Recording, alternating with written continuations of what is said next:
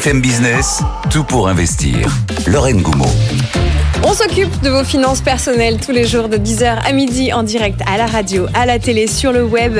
Bonjour à vous qui nous écoutez en podcast en dehors de France. Vous êtes nombreux et nombreuses à m'écrire. Merci beaucoup, ça fait plaisir de lire vos messages. On est en direct, vous le savez.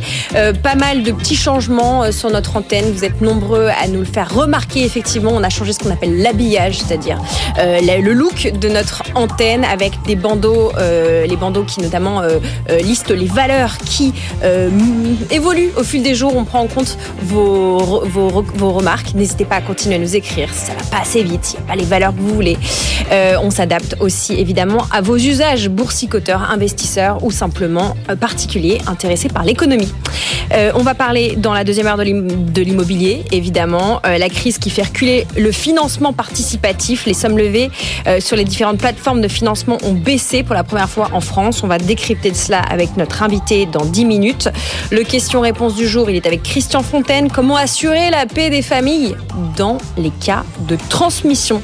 À quel âge faut-il commencer à donner? Et attention au piège des portefeuilles boursiers. On en parle dans 25 minutes. Et puis aujourd'hui, on investira différemment dans le climat. Comment aider la transition énergétique avec son épargne C'est possible. Vous verrez ça avec notre CGP du jour. Bastien Baron. Y a vous dans cette émission. Vous continuez à nous écrire direct à bfmbusiness.fr ou vous m'écrivez en message privé sur LinkedIn. Je vous lis. C'est l'heure, avec un petit peu de retard, de faire le point sur l'actu avec Marjorie Adelson. BFM Business, l'info éco. Marjorie Adelson. Bonjour à tous. On commence avec les chiffres du chômage. Au quatrième trimestre, il demeure stable à 7,5% selon l'INSEE. Euh, on dénombre 29 000 chômeurs de plus par rapport euh, au trimestre précédent à 2,3 millions. Par rapport à fin 2022, en revanche, le taux de chômage augmente de 0,4 points. Au chapitre agricole, Bruxelles adopte l'exemption partielle aux jachères. On vient d'apprendre que la Commission européenne a validé cette revendication clé des agriculteurs. Pour toucher la PAC, ils devront désormais laisser au moins 4% euh, des terres arables en culture intermédiaire et non plus en jachère. Le seuil a par ailleurs été abaissé car c'était 7% auparavant. Et justement, Gabriel Attal recevra cet après-midi les syndicats majoritaires. Le Premier ministre s'entretiendra avec la FNSEA et les jeunes agriculteurs à 15h30. Seront également présents le ministre de l'Agriculture Marc Fesneau et la ministre déléguée Agnès Pannier-Runacher. Euh, de son côté, Emmanuel Macron recevra les syndicats dans les prochains jours, indique l'Élysée. Pour rappel, la FNSEA menace de reprendre le mouvement si des mesures concrètes ne sont pas prises d'ici au Salon de l'Agriculture le 24 février. Mauvaise nouvelle, si vous comptiez acheter une voiture électrique, le bonus écologique va diminuer pour les ménages les plus aisés. À partir de demain, il passera de 5 000 à 4 000 euros. Le gouvernement l'avait dit en fin d'année, c'est désormais fait. Euh, pas de changement en revanche pour les ménages les plus modestes. À noter par ailleurs que le décret augmente de 1 000 euros le montant de l'aide au leasing de voitures électriques pour les voitures particulières d'occasion. Pour rappel, hier, le gouvernement a annoncé la fin du leasing social pour 2024. Au chapitre des entreprises, TUI se porte bien. Au premier trimestre de son exercice décalé, le plus grand voyagiste européen enregistre un bénéfice d'exploitation de 6 millions d'euros contre une perte de 153 millions d'euros l'an dernier. Le groupe maintient ses perspectives pour 2024. Il vise une croissance annuelle de 7 à 10 moyen terme. Direction l'espace. Pour terminer, euh, euh, Thales pardon, Alenia Space va fournir des équipements de communication à la NASA. Ils seront déployés sur la mission NIO Surveyor. Le lancement est prévu pour 2028.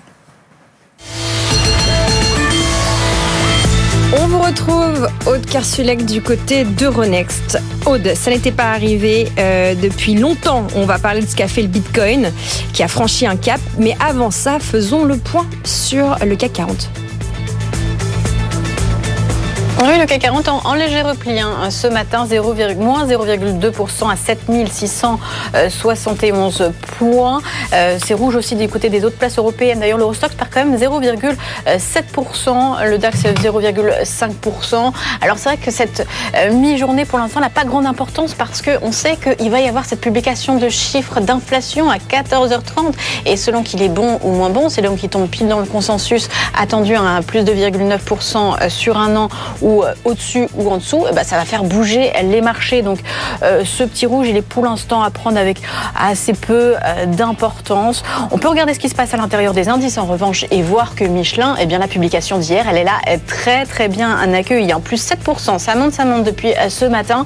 Les investisseurs se réjouissent de cette publication. Alors le bénéfice opérationnel est record, la marge opérationnelle est améliorée et puis surtout Michelin a beaucoup de cash flow et il s'en sert pour rémunérer l'actionnaire.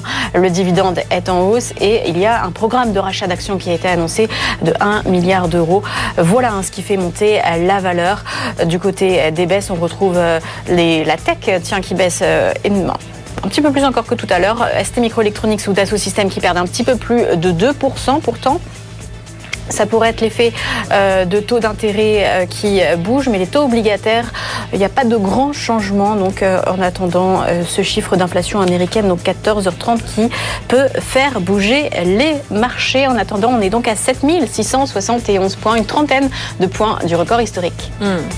Un record pas historique, c'est néanmoins le Bitcoin qui a franchi la barre des 50 000 dollars. Aude, ça n'était pas arrivé depuis deux bonnes années. Racontez-nous. Oui, ça n'est pas arrivé depuis même le 25 décembre 2021. Donc c'est quand même un cadeau de Noël après l'heure. C'est le plus haut donc depuis euh, deux ans. Alors c'est vrai que depuis deux ans, le Bitcoin a quand même subi euh, pas mal de choses. Novembre 2021, c'était le record, hein, les 69 000 dollars. Et puis depuis, mm. euh, ça a beaucoup baissé avec l'hiver crypto en 2022 et la chute hein, de FTX. Et puis bon, 2023, on a quand même repris 150%. Et là, depuis le mm. début de l'année, il est en hausse, hein, le Bitcoin de 18%, ce qui nous a permis de refranchir donc le cap des 50 000 euros de dollars, bien sûr. Pas de nouvelles euh, particulières hein, qui expliquent cette hausse. On est toujours dans la suite de l'arrivée des ETF adossés euh, au Bitcoin. Hein. Euh, beaucoup d'investisseurs sont arrivés donc sur cette nouvelle, sur cette classe d'actifs. On avait sur le coup, hein, le 10 janvier après cette autorisation, vendu la nouvelle avec un, repli du Bitcoin, notamment des ventes d'un gestionnaire d'actifs en Bitcoin, Grayscale, qui en avait vraiment profité pour se décharger et faire baisser le cours du Bitcoin. Ces ventes, elles se tarissent. Hein. Voilà ce qui permet de nous reprendre, de reprendre un petit peu d'élan euh, sur le Bitcoin. Et alors, est-ce que ça peut durer? Alors, il y a eu donc janvier, évidemment, cette date importante pour le Bitcoin, mais il y a aussi une autre date hein, qui est avril, le halving euh, du Bitcoin, la réduction de moitié des nouveaux Bitcoins qui sont minés. On va passer de 900 par jour à 450 mm. en moyenne. Et ben, si la loi de l'offre et de la demande est respectée, euh, moins euh, d'offres, ça devrait faire euh, ça devrait faire monter le prix. Donc mécaniquement, il n'y a pas trop de soucis à, se faire, sur le long terme en tout cas. et là, on est à 50 132 dollars donc sur le Bitcoin. Merci beaucoup, Aude Kersulek depuis Euronext pour faire ce point CAC 40 et Bitcoin. Je vous rappelle hein, que l'émission qui vous fait vivre en direct l'actualité des cryptos, c'est BFM Crypto, le club tous les jours à 15h, à 21h30 et à n'importe quelle heure en podcast. Amaury Tonquédec aux manettes de cette émission sera avec nous d'ailleurs à la fin de Tout pour investir pour nous raconter le programme du jour. Pour l'heure, dans Tout pour investir, eh bien, c'est euh, le moment de parler immobilier. Tout pour investir, la place de l'IMO. La place de Limo, c'est tous les jours dans Tout pour investir, avec ou sans Marie Cœur de Roi, qui va bien, je vous rassure. Elle est simplement en congé, elle reviendra la semaine prochaine. Nous avons aussi des super invités quand Marie n'est pas là. Aujourd'hui, c'est Arnaud Romanet Pérou. Bonjour Arnaud. Bonjour Lorraine. Vous êtes le directeur général d'Upstone. Avec vous, on va prendre le pouls du crowdfunding, en particulier immobilier, bon, euh, qui n'est pas dans sa meilleure forme. Voilà ce qu'on peut dire. Un petit peu de contexte, quelques chiffres clés pour comprendre comment Comment va le financement participatif en ce début d'année? Alors je dirais que le financement participatif atterrit. Hein. on, a, on est sur un monde qui n'a pas 10 ans encore en France, avec une réglementation qui date de 2014. Donc on a eu des, des montants de collecte qui ont, euh, qui ont été en croissance à deux chiffres euh, régulièrement mmh. euh, jusqu'à maintenant. Donc on a un atterrissage qui est aussi, je dirais, structurel, puisqu'on a une économie qui ralentit, donc on a des financements qui ralentissent. Et après, si on veut parler de, si on veut parler de l'immobilier, Donc on a, on a une, une production de, de, financement qui est aussi en baisse euh, euh, significative, mais on, on, je dirais qu'on on dépend, on dépend, on finance des projets de promotion et des projets de rénovation, euh, des projets de marchand de biens. Euh, les projets de promotion ils dépendent de la, de, de la production de permis de construire. On voit que ça, ça, ça, ralentit fortement, donc on a moins de matières premières. Et puis de l'autre côté, on a aussi moins de débouchés puisque la production de crédit a, divisé, a été divisée en deux en 2023. Donc on a forcément structurellement un marché, un marché qui ralentit. Voilà, le financement participatif qui, euh, c'est quoi? C'est à peu près 2 milliards, 2 milliards d'euros qui ont été levés en 2023. À l'intérieur de ce financement participatif, l'immobilier, c'est combien? C'est euh, un, un peu plus de la moitié. Bon, voilà pour donner euh, le cadre de la discussion. Vous nous faisiez la dichotomie entre d'une part les opérations euh, de promotion et celles de rénovation. Aujourd'hui, euh, qu'est-ce que vous anticipez dans les prochains mois? Qu'est-ce que vous espérez et qu'est-ce que vous anticipez Alors qu'est-ce qu'on espère hein On espère que tout ira bien et tout ira, tout, toute la situation va, va s'améliorer, que la production de crédit va redémarrer. Alors ça, c'est vrai que c'est des choses qu'on observe un petit peu. On parle de la baisse des taux. Oui. Hein, on parle de la baisse des taux qui arrive. Euh, autant l'année dernière, les taux montaient, donc les gens étaient moins solvables. Maintenant, les taux baissent, donc les gens attendent que les taux baissent pour euh, pour aller chercher des crédits. Donc on a encore une petite période d'observation. On, on, espère que ça va se décanter sur le premier semestre pour que ça puisse redémarrer. Euh, pour la pour la pour l'octroi de permis de construire, là, on est sur un temps qui va être assez long, parce qu'entre le moment où on se décide à, à, à, ouvrir un peu les vannes et le moment où ça se matérialise, bon, on a on n'a pas juste quelques mois devant nous, on a peut-être quelques années. Donc on espère que, que, le, que le marché euh, va s'améliorer au courant de l'année 2024. Et puis, euh, et puis il y a d'autres, d'autres, euh, d'autres financements qui sont proposés aussi. On a la promotion, on a le marchand de biens, on a le refinancement. Donc on va, on va s'adosser sur des actifs existants pour dégager des liquidités. Donc ça, c'est peut-être aussi les, des nouvelles solutions d'investissement. On parle d'immobilier fractionné, on parle de, de, de refinancement hypothécaire. Des nouvelles solutions qui permettront de trouver d'autres façons d'investir dans l'immobilier et donc d'avoir bah, disons, euh, des, des, potentiels d'investissement un peu plus larges. Oui, le gouvernement qui veut développer hein, les crédits in fine d'une part et hypothécaires. Nous en parlions en début d'émission avec Jean-Louis Deloro de bfmbusiness.com. Euh, vous le dites, on le comprend, beaucoup d'attentisme de la part des investisseurs. Mm. Si vous nous faisiez le portrait des différents investisseurs euh, avec lesquels vous êtes en interaction, qui sont-ils? Alors on a, on a une population d'investisseurs, donc on est très différente puisqu'on est on a on a un marché qui, qui a commencé en 2014-2015 donc on avait les pas 10 ans, voilà qui a même pas 10 ans. On avait les early adopters au début ceux, ceux qui se disent bah, tiens je, je vais essayer d'investir euh, qui qui ont investi régulièrement et qui ont vécu une, un cycle haussier sans difficulté. Donc on avait on avait on était dans une période un peu de martingale où mm -hmm. ça marchait très bien et on est tous les investisseurs très très, très contents. Et puis les tickets d'entrée se sont peut-être ajustés un peu à la baisse pour permettre à plus d'investisseurs d'accéder au marché du crowdfunding, notamment immobilier. Euh, donc on a une population qui s'est rajeunie, avec beaucoup de, plus jeunes investisseurs qui viennent, euh, qui viennent investir dans soutenir les projets. Euh, en se diversifiant régulièrement. Donc on a on a un ticket moyen qui baisse, on a une population qui rajeunit. Voilà. Après, vous parlez de l'attentisme des investisseurs, c'est vrai qu'on est dans une période où euh, le cycle est un peu plus compliqué, le cycle se retourne et comme la plupart des investisseurs ont quand même un, tempérament procyclique, c'est-à-dire qu'ils vont suivre le cycle. quand ça monte, tout va bien, on investit. Quand ça ralentit, eh ben on a plutôt tendance à se retirer et à attendre de voir ce qui se passe.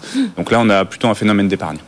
Votre métier, c'est le crowdfunding immobilier. Qu'est-ce que vous répondez à ceux qui disent euh, bah, le crowdfunding, c'est une mode ah, je crois pas. Je crois que le, le monde de l'investissement change. Euh, on, on, a, on a longtemps euh, pensé que la banque était le, le, le, robinet de financement qui finançait tout. En fait, la banque a un rôle, elle le joue, et on, on, on voit souvent, on dit souvent, la banque ne prend pas assez de risques. En fait, mm -hmm. la banque n'est pas là pour prendre des risques. Nous, on fait de l'investissement. Hein, donc on vient soutenir euh, des projets de façon un petit peu différente. On a, euh, on a différentes, euh, je dirais, classes d'actifs, puisqu'on va parler de l'immobilier, on parle aussi beaucoup de l'ENR en crowdfunding.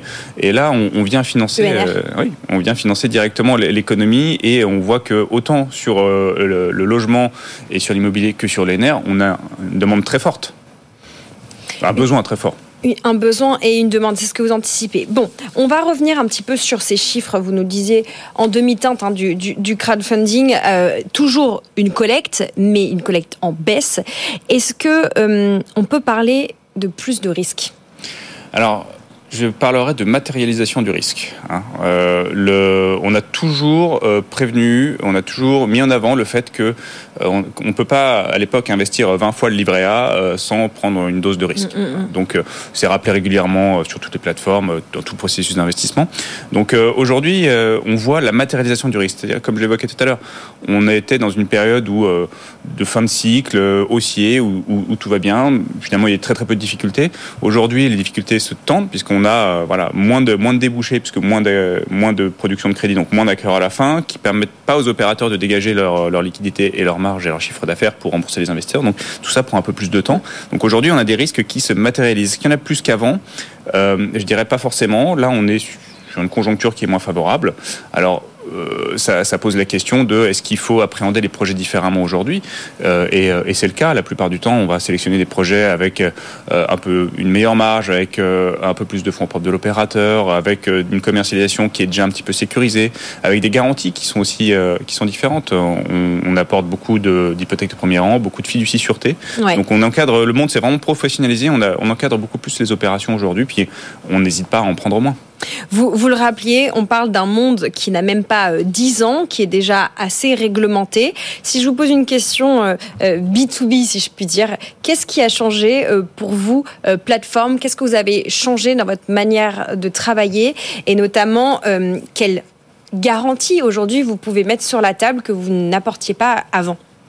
Alors, il y a beaucoup de choses qui, ont évolué. Hein. On, a, on a passé d'un monde relativement confidentiel, un, monde où il y a de plus en plus d'investisseurs, donc il y a un, volume hein, d'investisseurs à traiter. Il y a aussi beaucoup d'investisseurs sur lesquels il faut, euh, je dirais, euh, participer à euh, évangéliser un petit peu le, marché, leur expliquer comment ça fonctionne, euh, euh, pour, qu'ils comprennent bien dans, ce dans quoi ils investissent. Donc il y a euh, ce côté, ce côté un peu pédagogique qui est, à mettre en avant. Et comme je l'évoquais tout à l'heure, aujourd'hui on a, on a des, projets qu'on sélectionne peut-être un petit peu différemment. Avec, on essaie de, d'augmenter les marges de manœuvre pour faire prendre moins de risques aux investisseurs. Euh, et puis euh, sur certains projets, on peut aussi organiser de la liquidité. C'est-à-dire sur des projets qui sont un peu plus longs, qui vont durer quelques années, euh, au même titre que les CPI ont un marché secondaire. Et ben là, on peut leur dire, ok, le projet est peut-être sur 8 ans ou 6 ans ou 5 ans, mais tous les mois ou tous les 3 mois ou tous les ans, on va vous proposer de sortir parce qu'on va essayer de trouver quelqu'un qui va rentrer, vous substituer à vous. Donc on va créer de la liquidité. Donc on a encore on plein de plein de solutions à trouver pour pour permettre aux investisseurs de, de trouver la chaussure à leurs pieds. Justement, si je me mets dans les chaussures de l'investisseur, aujourd'hui, l'offre, la diversité de l'offre de ce que de ce que je que je peux trouver euh, sur euh, les plateformes de crowdfunding. Je vous demanderai peut-être le porte-parole de, votre secteur, pas seulement euh, hmm. à votre titre d'Upstone. Qu'est-ce qui a changé? À quoi elle ressemble l'offre aujourd'hui? Euh, l'offre, euh, l'offre, elle s'est quand même beaucoup étoffée. Hein. On a, on est parti d'un marché où on finançait des startups et des sociétés, des PME, euh, des TPE-PME. On voit que le financement startup, il existe toujours, mais il est un petit peu plus confidentiel. Le financement TPE-PME, il est en, baisse très très forte, mmh. il est en train de disparaître mmh. au profit bah, de l'ENR et, de l'immobilier et, des startups. Donc on, ouais, on a, on a un tri dans le marché qui, qui est en train de s'opérer. Alors, euh, un petit mot, justement, euh, vous aviez euh, cité, on parle un peu de culture financière, en fait, en, sous-jacent depuis le début de cette interview, des manières de se financer qui évoluent, on finance, on refinance. Vous avez touché un tout petit mot de l'immobilier fractionné. Aujourd'hui, comment se positionne le crowdfunding par rapport à, à cette cette offre, cette, cette, fonctionnalité, enfin, voilà, ce crédit fractionné? Alors l'immobilier immobilier fractionné. Oui, l'immobilier fractionné, c'est euh, c'est tout nouveau. C'est la, la, façon euh, euh, contre les plateformes de proposer des investissements long terme. Hein. Euh, et c'est relativement astucieux parce que ça permet de financer un actif. Alors, on met en avant la propriété, c'est une propriété qui est indirecte parce qu'en fait, on est toujours titulaire d'une créance, mais avec des garanties de type hypothécaire ou fiducie, on, on vient à être propriétaire indirectement du bien à financer un véhicule qui va faire une acquisition. Euh, et ça permet de synthétiser un revenu locatif, donc qui va être distribué tous les mois. Et euh, bah ça, c'est une nouvelle offre euh, qui, permet d'ajouter une, touche de diversification dans son patrimoine en se disant, bah là, je suis, plutôt sur du long terme, les rendements sont un peu plus bas, mais le risque est aussi un peu plus bas, et bah, je vais être propriétaire indirectement d'un bien qui est identifié. Donc ça peut être une boulangerie, ça peut être une poissonnerie, ça peut être des bureaux, ça peut être du logement en colocation. Donc ça permet de, voilà, on n'est pas dans dans un fonds complètement diversifié au même titre que les CPI, on est vraiment actif par actif. Donc c'est aux investisseurs de, de, répartir un peu leur billes sur plein d'actifs pour avoir un portefeuille diversifié. Bon, une ou deux opportunités que vous avez dans le viseur là en ce moment en crowdfunding immobilier, qu'est-ce qu'il faut retenir? Bah, Nous, ce qu'on voit arriver, c'est euh, euh, une sorte d'immobilier fractionné des côtés. Hein. on, va, on va dégager des liquidités à des opérateurs ou à des propriétaires euh, en s'appuyant sur leurs biens, mais en, en, les, en les refinançant pour la moitié de leur valeur ou 60% de leur valeur. Ce qui permet aux investisseurs de, une éventuelle baisse de risque, une, pardon, une éventuelle baisse de, la valeur sans, sans prendre de risque. Et l'opérateur ou la personne physique va pouvoir dégager des liquidités pour faire des investissements euh, ou euh, pour se désentêter par ailleurs. Voilà. Vous avez quelques questions qui tombent sur ce, que veut faire le gouvernement là, de développer euh, les crédits in fine et hypothécaires. C'est une annonce qui est un petit peu passée sous les radars du ministre de la Transition écologique. En gros, on encourage des nouvelles formes de prêts immobiliers en s'inspirant de ce qui se fait notamment en Suisse. Vous nous résumez? Oui, bien sûr. Bah, le crédit in fine, c'est ni plus ni moins qu'un crédit où on va payer que des intérêts pendant la période du crédit, on va rembourser le capital à la fin. Et c'est vrai que quand on a plus que la charge des intérêts, on n'a plus de capital à rembourser. Si on fait un investissement locatif, ben on voit tout de suite que on peut dégager euh, des, euh, on va dire ce qu'on appelle le cash flow positif, donc dégager des revenus de cet investissement. Et c'est vrai que euh, c'est, il est assez inédit en France dans le sens où quand on contracte un emprunt, il faut le rembourser mensuellement, il faut l'amortir. Et dans des pays comme la Suisse ou des pays plutôt anglo-saxons, on a d'autres types d'amortissement et on peut avoir aussi un amortissement partiel, c'est-à-dire rembourser que une partie de son emprunt. Et après, la banque est à nos côtés en tant qu'investisseur finalement, puisqu'elle elle, finance une partie de l'actif. Euh, et, donc oui, c'est des nouvelles façons d'investir, qui, euh, des nouvelles façons de financer qui permettent d'avoir de nouvelles façons d'investir. Voilà, en mix entre des crédits classiques et euh, des prêts in fine ou hypothécaires, voilà ce qui est sur la table. On parle de changement culturel, je pense globalement. Euh, merci beaucoup euh, pour ce décryptage, euh, Arnaud, des derniers chiffres du crowdfunding et du crowdfunding immobilier. Arnaud Romanet-Pérou, directeur général d'Upstone. Culture financière, évolution des usages. Ça me permet de vous parler de ce qu'on fera demain. À cette heure-ci, nous recevrons Paul Midi, le député Paul Midi. On va parler du fléchage de l'épargne des Français vers l'innovation et plus largement du rapport de nous, de nous Français à l'investissement dans les entreprises et comment on peut faire avancer les choses, comment on flèche notre argent. Ce sera l'objet du question-réponse de demain. Si vous avez des questions, voilà, en pleine crise du financement, comment on fait? Eh bien, pour financer euh, des startups et des PME euh, innovantes et comment encourager les Français à investir pas seulement euh, dans la bourse, pas seulement dans l'immobilier, mais aussi dans les entreprises innovantes. C'est petite pub, c'est l'heure d'une petite pub et après on se retrouve pour répondre à vos questions avec Christian Fontaine. On va parler de la paix dans les familles, comment gérer au mieux la transmission de son argent, de son patrimoine, comment assurer la paix des familles et puis tant qu'à faire réduire les droits de succession. Vous avez quelques questions, on va avoir quelques réponses avec Christian Fontaine juste après la pub. À tout de suite.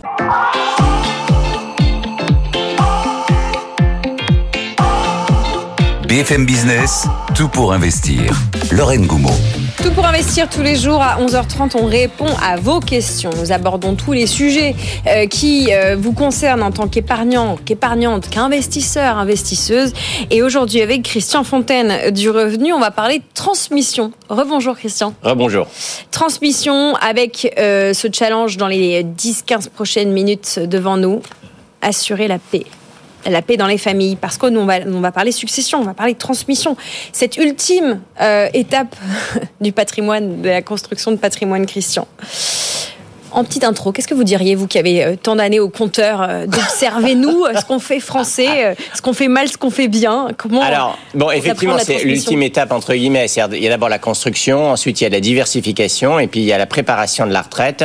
Et c'est souvent quand on s'est doté d'un capital suffisant dans lequel puiser des revenus complémentaires une fois en inactivité, ben, qu'on commence à se, à se poser la question de la, la transmission. Alors, comme vous l'avez dit en introduction, il y a des vrais enjeux. Les vrais enjeux, c'est donc euh, éviter donc alors la querelle euh, de famille pour les petites cuillères en argent, euh, et puis plus sérieusement donc alors pour la répartition des biens entre les différents ayants droit.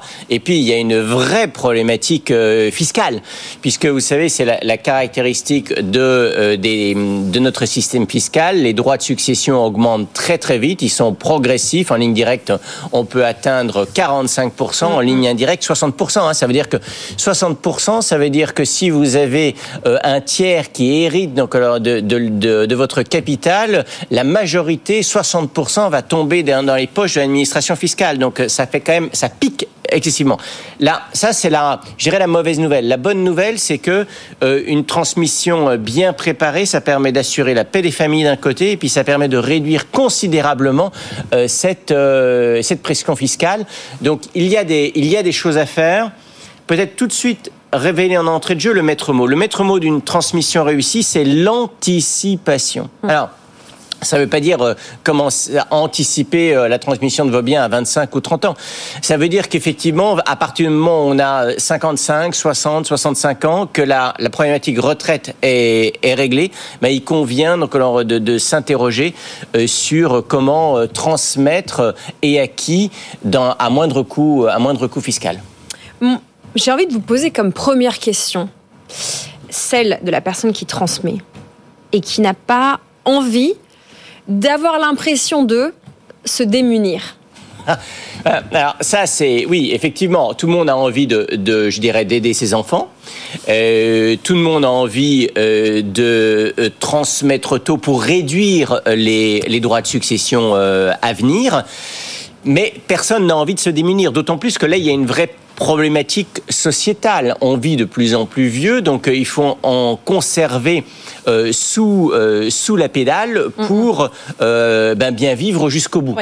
Et il faut savoir qu'aujourd'hui, un couple avec 50 ans, monsieur et madame 50 ans, il y a une problématique non négligeable que monsieur ou madame atteignent 100 ans. Hein, donc ça laisse quand même.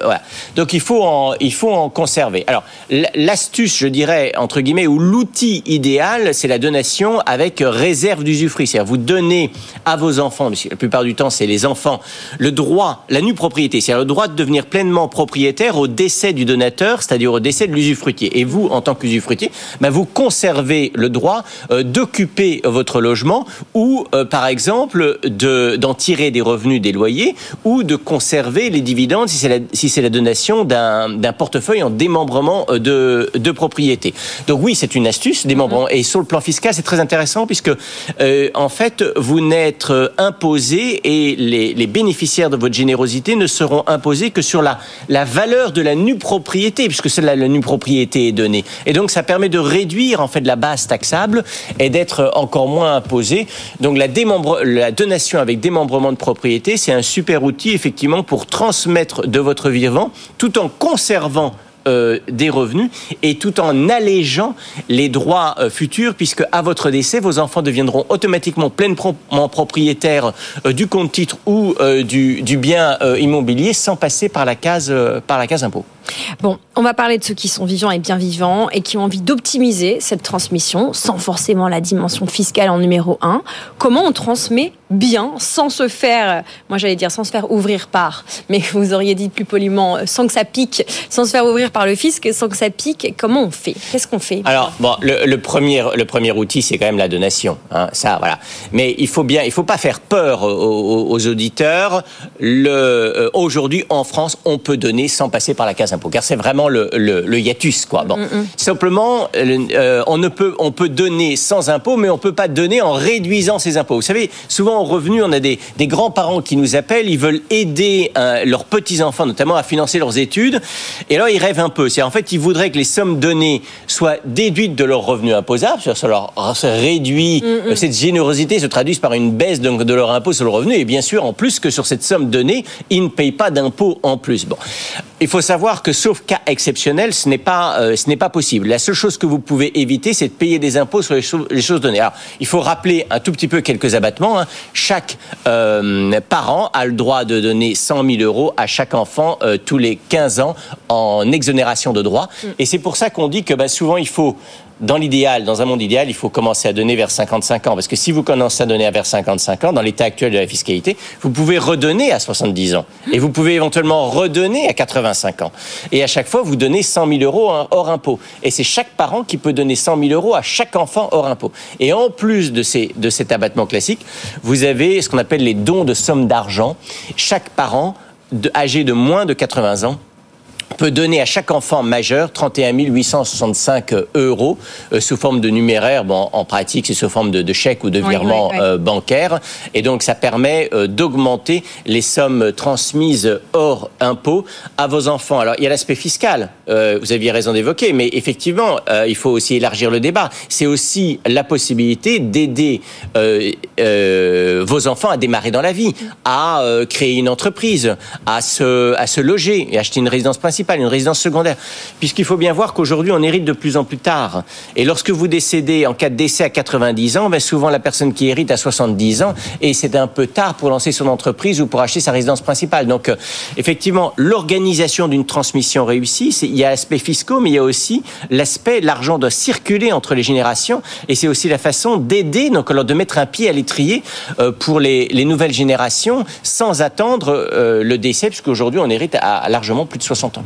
Impossible de faire une séquence avec vous, cher Christian, sans parler de frais évidemment, mais aussi d'assurance vie. Alors, est-ce que dans cette logique de transmission, euh, de succession, l'assurance vie est intéressante? Ben, L'assurance vie est très intéressante. Pourquoi? Parce que tout à l'heure, vous évoquiez l'un des billets des donations. tout le monde veut bien donner pour payer moins d'impôts, pour favoriser les enfants, mais personne n'a envie de se démunir. Mm. Et l'avantage de l'assurance vie, ça permet de transmettre sans se démunir. Puisqu'en fait, comment est-ce qu'on transmet à l'assurance vie? Vous indiquez dans ce qu'on appelle la clause bénéficiaire, c'est le petit encadré que vous remplissez à la mano, le nom des personnes qui euh, toucheront à votre décès les, euh, les capitaux de votre contrat d'assurance vie.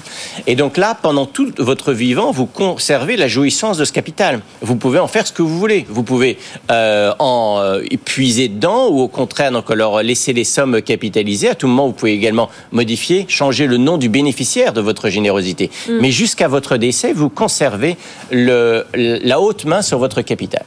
Ça, c'est pour euh, l'aspect un tout petit peu euh, euh, civil et, pratico-pratique. Après ça, effectivement, les aspects fiscaux, puisque là, vous savez, l'assurance vie a une double caractéristique, c'est que elle est hors succession, donc vous pouvez transmettre à la personne de votre choix, sans pour autant utiliser l'assurance vie pour pour déshériter vos enfants. Et ensuite, chaque bénéficiaire est exonéré de toute taxe à hauteur de 152 500 euros pour les versements avant 70 ans. Donc ça, hein, vous, êtes forte en mathématiques, vous multipliez 152 2500 par le nombre d'enfants, par le nombre de petits-enfants, etc., ça, ça, finit par faire des sommes très, euh, très importantes. Et même au-delà de cette somme de 152 500, la taxation n'est que de 20 ou 31,25 contre 45% en ligne directe dans le cas d'une, d'une, euh, d'une succession classique. Donc oui, l'assurance vie est un outil puissant euh, pour transmettre hors, hors impôt. Christian, il nous reste quelques minutes dans cette émission. On parle de bourse, évidemment pas, pas, pas que, mais quelle est la place euh, des portefeuilles boursiers dans ces successions? On a toujours l'impression que c'est très très compliqué, la transmission de portefeuilles boursiers. Alors, il y a des pièges partout. Alors, c'est vrai qu'il y a beaucoup de pièges. Il y a d'autant plus de pièges que personne ne s'en occupe souvent au moment, de la, au moment de la succession. Alors, en fait, très concrètement, on parle de compte titre ordinaire ou de PEA. Mm, mm. Et euh, c'est vrai qu'il y a... Alors, quels sont les principaux pièges Et avec quelques, quelques pistes pour les, les contourner et les éviter. Le principal piège, c'est que... Euh, généralement les successions, sur le plan fiscal, euh, ça dure six mois. Et pendant ces six mois, les héritiers euh, ne pourront pas intervenir sur le compte titre ordinaire ou sur le PEA. Donc il y a, il y a tout ce laps de temps qu'il faut réduire au maximum. Euh, pour prendre les bonnes décisions boursières en hmm. cas d'envolée du cours des titres ou au contraire en cas de, de, chute des titres.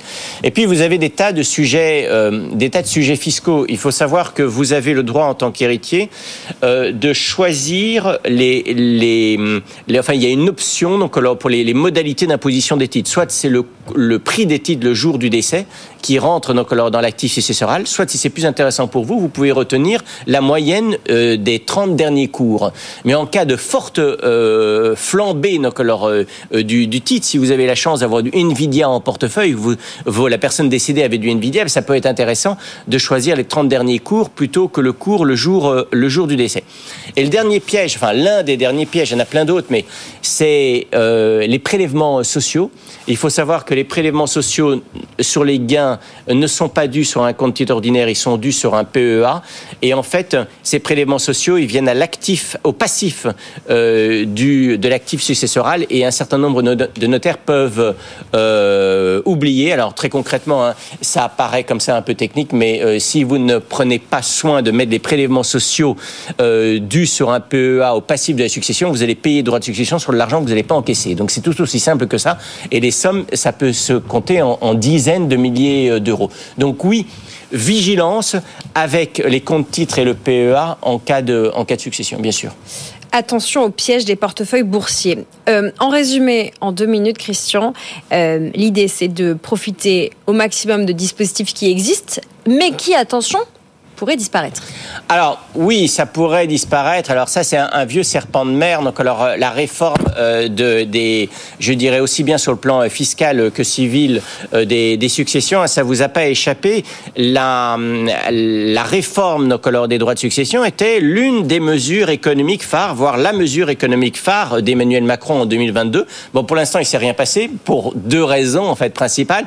La première, c'est que réduire les droits de succession entraîne entraîne un, coût. Et la deuxième, en cas de baisse des droits de succession, il y a toujours un risque d'être taxé euh, président des présidents des riches.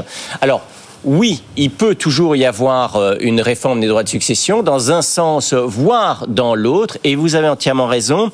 Des mécanismes comme la tolérance sur la prise en charge des frais de donation par le donataire, la purge des plus-values latentes sur la transmission d'un compte titre ou d'un bien immobilier, les, avantages fiscaux de l'assurance vie, par exemple, on en parlait là, ou les atouts fiscaux du démembrement de propriété, ben, ce sont des tas de dispositifs qui, dit comme ça, euh, euh, un peu rapidement, peuvent paraître très techniques, mais qui sont excessivement puissants euh, sur le plan euh, fiscal et civil et il ne faut pas hésiter à en profiter. Est-ce qu'ils seront encore euh, valables, tous ces dispositifs fiscaux, dans, dans un an, dans deux ans, dans cinq ans? Franchement, personne n'en sait rien. Donc oui, bien sûr, il faut faire le plein de tous ces avantages fiscaux en matière de transmission. Maître mot, anticipation, je reprendrai, si on avait une demi-heure de plus pour en débattre, ce que vous disiez au début, tout le monde a envie de réduire ses droits de succession, mais je ne suis pas sûre que tout le monde est conscient qu'il existe des dispositifs pour minimiser euh, ce qu'on paye au fisc, euh, même quand il s'agit de petites successions.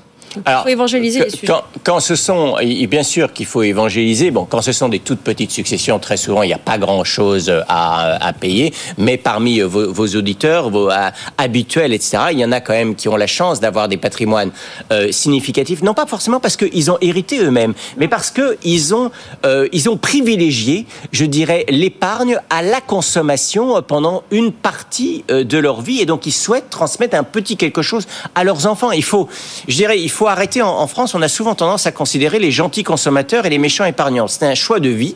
Il y en a qui préfèrent épargner une partie de leurs revenus pour se doter d'un capital dans lequel ils puiseront le moment venu, ou tout simplement pour aider donc alors la, nouvelle génération. Et c'est vrai que ben, en France, on paye de l'impôt sur les revenus, on peut payer de l'impôt sur le capital, et on paye aussi de l'impôt sur les transmissions. Et heureusement, il y a un certain nombre de, de, solutions euh, qui existent pour alléger cette pression fiscale. Le maître mot, c'est euh, c'est vraiment anticipation sachant qu'aujourd'hui, on évolue de plus en plus vers des, transmissions intergénérationnelles. il y a de plus en plus de grands-parents qui veulent aussi aider leurs petits-enfants à démarrer dans la vie, à financer euh, leurs études. Et là aussi, il existe des solutions ad hoc transmission aux petits-enfants. On en fera un question-réponse indépendant avec vous, euh, Christian. Le mot de la fin, qu'est-ce qu'on lit euh, en ce moment dans le revenu? Alors, c'est vrai que bon, on lit de nombreuses astuces donc alors pour pour payer moins d'impôts ou pour mieux placer, mais aussi euh, un certain des articles pour euh, dépenser intelligemment les gains de son épargne. Et notamment, il y a un article sur les quatre saisons de Venise. Aller passer un week-end à Venise. C'est vrai que ben, c'est aujourd'hui, j'en profite, c'est aujourd'hui que se termine le, festi le carnaval de Venise. Donc pour cette année, c'est un peu tard, mais on peut profiter à Venise et de nos bonnes adresses, aussi bien restaurants euh, que hôtels, tout le long de l'année, puisque c'est une ville qui, euh, sur le plan touristique, euh, fonctionne ben, presque 24 heures sur 24 et 360 jours sur 365. Voilà, le revenu qui s'occupe de votre épargne, de vos investissements, mais aussi de vos week-ends à Venise. Merci beaucoup Christian Fontaine et toute l'équipe du revenu pour cette séquence questions-réponses le mardi dans Tout pour investir. Vous restez avec nous, c'est pas fini. On va réfléchir justement. vous n'êtes pas un méchant épargnant et les autres ne sont pas des, gens, des gentils consommateurs vous épargnez et peut-être que vous avez envie d'épargner pour le climat. Comment ça se passe concrètement? Comment on peut aiguiller son argent pour soutenir, aider, accélérer la transition énergétique? C'est la dernière séquence de Tout pour investir. Tout pour investir sur BFM Business. Tout pour investir autrement, cette dernière séquence de l'émission avec Bastien Baron. Bonjour Bastien. Bonjour Lorraine. Vous êtes conseiller en gestion de fortune, l'équipe de Justa et Gestion Privée. Avec vous, on va mettre notre épargne au service du climat. Alors c'est très beau comme projet. Mais ma question, c'est vous, en tant que professionnel de l'argent, euh, est-ce que vous avez vraiment des clients qui viennent vous voir en disant moi, je mange bio, euh, je prends mon vélo, euh, je me chauffe plus, euh, je suis tout à fait alignée dans une logique intellectuelle et, comment dire citoyenne d'aider le climat, mais je veux aussi aligner mon épargne vers cet objectif. Vous avez vraiment des clients qui font ça? On en a, oui. On en a, et puis nous, on est assez convaincus aussi qu'on peut trouver un, euh, le business qui va aussi euh, être généré par la transition énergétique. Donc il y a les, deux qui peuvent, qui peuvent se lier. On fait quand même attention euh, au greenwashing, etc. Mais on a des clients, en fait, ils, ont déjà à peu près tout fait, ce qu'on a pu entendre, comme, comme tu le disais tout à l'heure. Va derrière, en fait, qu'est-ce qui se passe? Ils disent, bah, il me reste mon épargne, mmh. je ne sais pas forcément comment elle est investie, donc j'ai envie d'aller un peu plus loin. Il y a une étude qui est sortie, qui est assez intéressante, d'une ONG anglaise réalisée avec Nordea euh, et, qui dit qu'en fait, en utilisant correctement son épargne, en l'orientant vers des investissements responsables, on peut en fait générer jusqu'à 27 fois plus d'impact que ce que l'on réalise euh, sur toutes les petites euh, les petits changements qu'on fait dans le quotidien, comme, comme tu pouvais parler, sur se chauffer un petit peu moins. Limiter l'avion. Exactement. 27 fois plus d'impact. Donc ça vaut le coup d'y réfléchir, mettre son épargne au service du climat plus largement. En fait, c'est aider la transition énergétique. Alors on va être très concret. Euh, d'abord, euh, il y a cette histoire de... On a envie d'avoir du rendement. Aujourd'hui, si on fait le constat, quand on pense aux investissements classiques euh, pour le climat, je pense à des fonds ESG, à des ETF un peu verts, le rendement n'est pas là. Alors qu'est-ce qu'en préambule on peut dire à ceux qui nous écoutent? Ce qu'on peut dire, c'est un peu. Alors, euh, nous, on n'est pas utopiste, on est assez réaliste. On sait qu'on vit dans un monde qui est assez capitaliste. Euh, si on ne trouve pas le bon biais pour euh, combiner, c'est-à-dire des entreprises qui vont générer des revenus, qui vont développer leur chiffre d'affaires, etc., avec la transition énergétique, ça fonctionnera pas. Mm. Et même chose, si le baril de pétrole retombe à 30 dollars, ça fonctionnera pas non plus pour, pour accompagner cette transition énergétique. Mais il y a des sociétés qui, ont, qui vont euh, très très bien fonctionner grâce à ça, c'est-à-dire euh, qui vont être très orientés sur les énergies renouvelables, qui vont être des intermédiaires également. Et donc en fait, c'est ces sociétés-là qui vont euh, permettre, en fait, qui vont croître et sur lesquelles il faut miser et sur lesquelles il faut investir. Bon, le baril de pétrole, il est plutôt autour de presque 83 dollars à l'heure où on se parle. Alors on va être concret. Il y a des manières de faire, il y a des manières, des manières d'aiguiller son épargne. Qu'est-ce qu'on peut faire? Premièrement, à partir de quelques dizaines d'euros, on peut commencer à investir dans des, dans des titres en direct, dans des actions. Donc là, c'est un, petit peu ce dont on parlait. Euh, je peux donner quelques exemples. En fait, il y a, aux États-Unis, il y a Nextera, par exemple, qui est un producteur d'énergie à moitié euh, sur les énergies renouvelables. Donc, mais c'est une boîte qui est assez grosse, donc euh, voilà, on peut être rassuré, ce qu'elle fait à peu près 30 milliards de chiffre d'affaires. Si on veut quelque chose de plus pur et plus proche de nous, on a une boîte qui s'appelle Neoen, qui est une boîte française. Eux, ils font 100% c'est un producteur d'énergie renouvelable à 100%. Derrière, eux, euh, bah, ils font par contre que 600 millions d'euros de chiffre d'affaires. Ils mhm. sont à peine rentables, donc c'est un peu plus risqué, mais c'est une boîte qui est cotée en bourse, donc on peut investir euh, via son PEA par exemple. Et puis on a aussi des intermédiaires. Euh, là, il y a par exemple des, il y a un parc éolien qui, lance, qui se lance à Dieppe, offshore. On va, ensuite, c'est très bien les éoliennes qui sont à un kilomètre des, des plages, mais comment ensuite l'énergie arrive jusque sur Terre? Il faut, des, câbles. Il faut des câbles. Et du coup, il y a un spécialiste en France qui le fait, c'est Nexens. Nexens, ils, ont, euh, ils font à peu près 8 milliards de chiffre d'affaires. Ils ont doublé leur chiffre d'affaires sur les 5 dernières années. Ils sont rentables. Donc voilà, ça c'est une boîte cotée aussi, euh, cotée à Paris.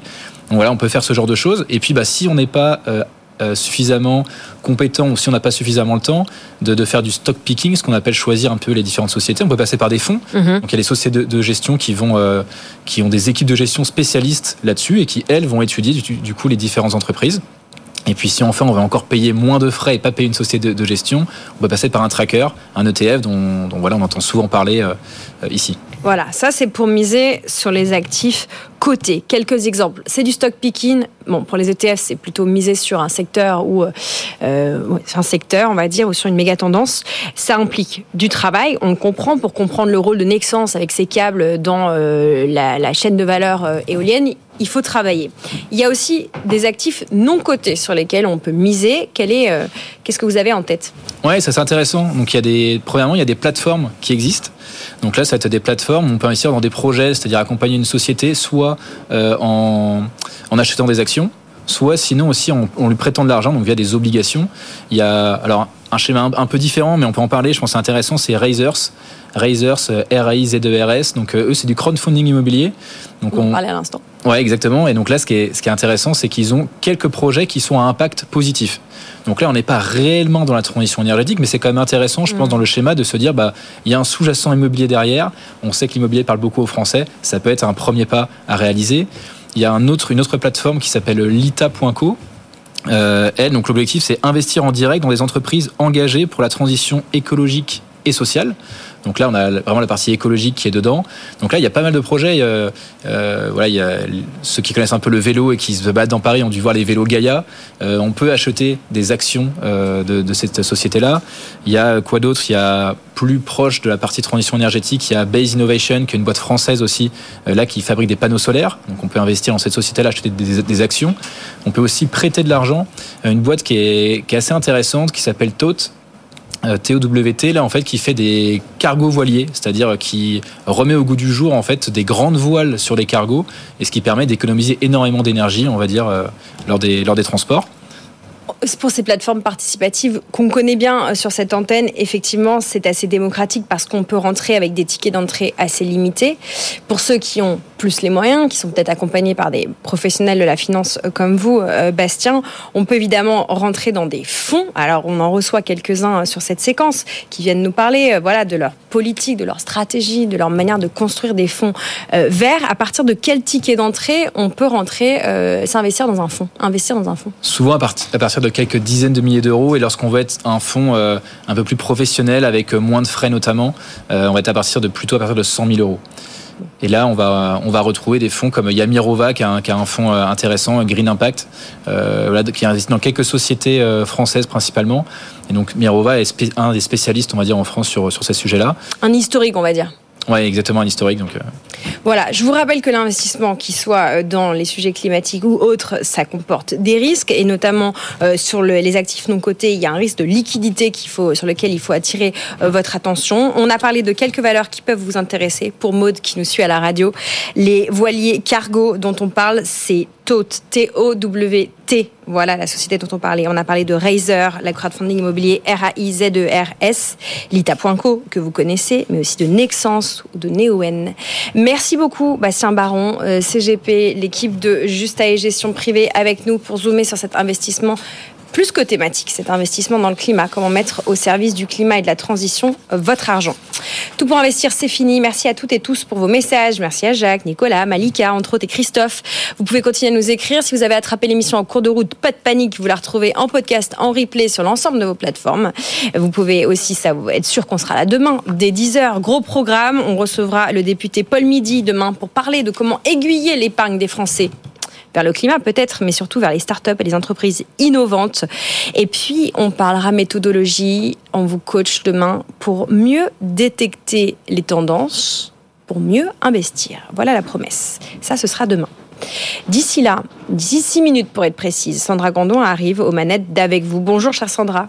Bonjour Lorraine. Quel est le programme du jour? Eh bien, beaucoup de questions sur la vie en entreprise, comme tous les jours. Comment on évite les erreurs de recrutement? Comment on lutte contre le gaspillage en entreprise? Comment on parle à ces jeunes également en entreprise? On va se poser ces questions et toutes celles que vous allez nous poser durant l'émission. Évidemment, vous nous écrivez à cette adresse avec vous à bfmbusiness.fr. Midi 13h, toute l'équipe avec vous, c'est la libre antenne de l'économie au service de votre vie économique, de votre vie d'entrepreneur.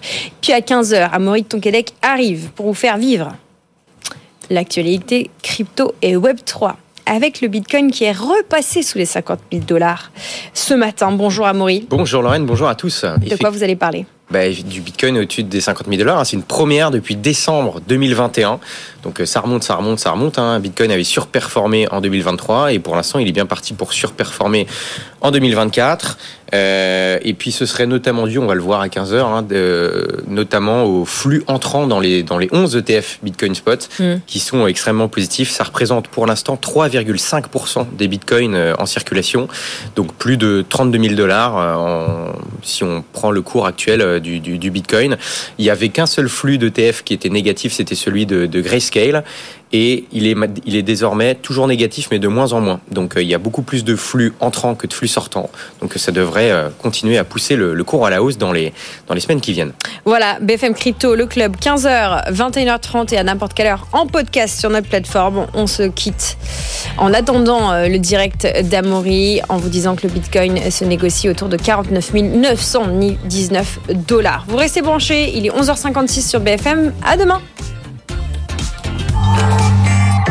Tout pour investir sur BFM Business.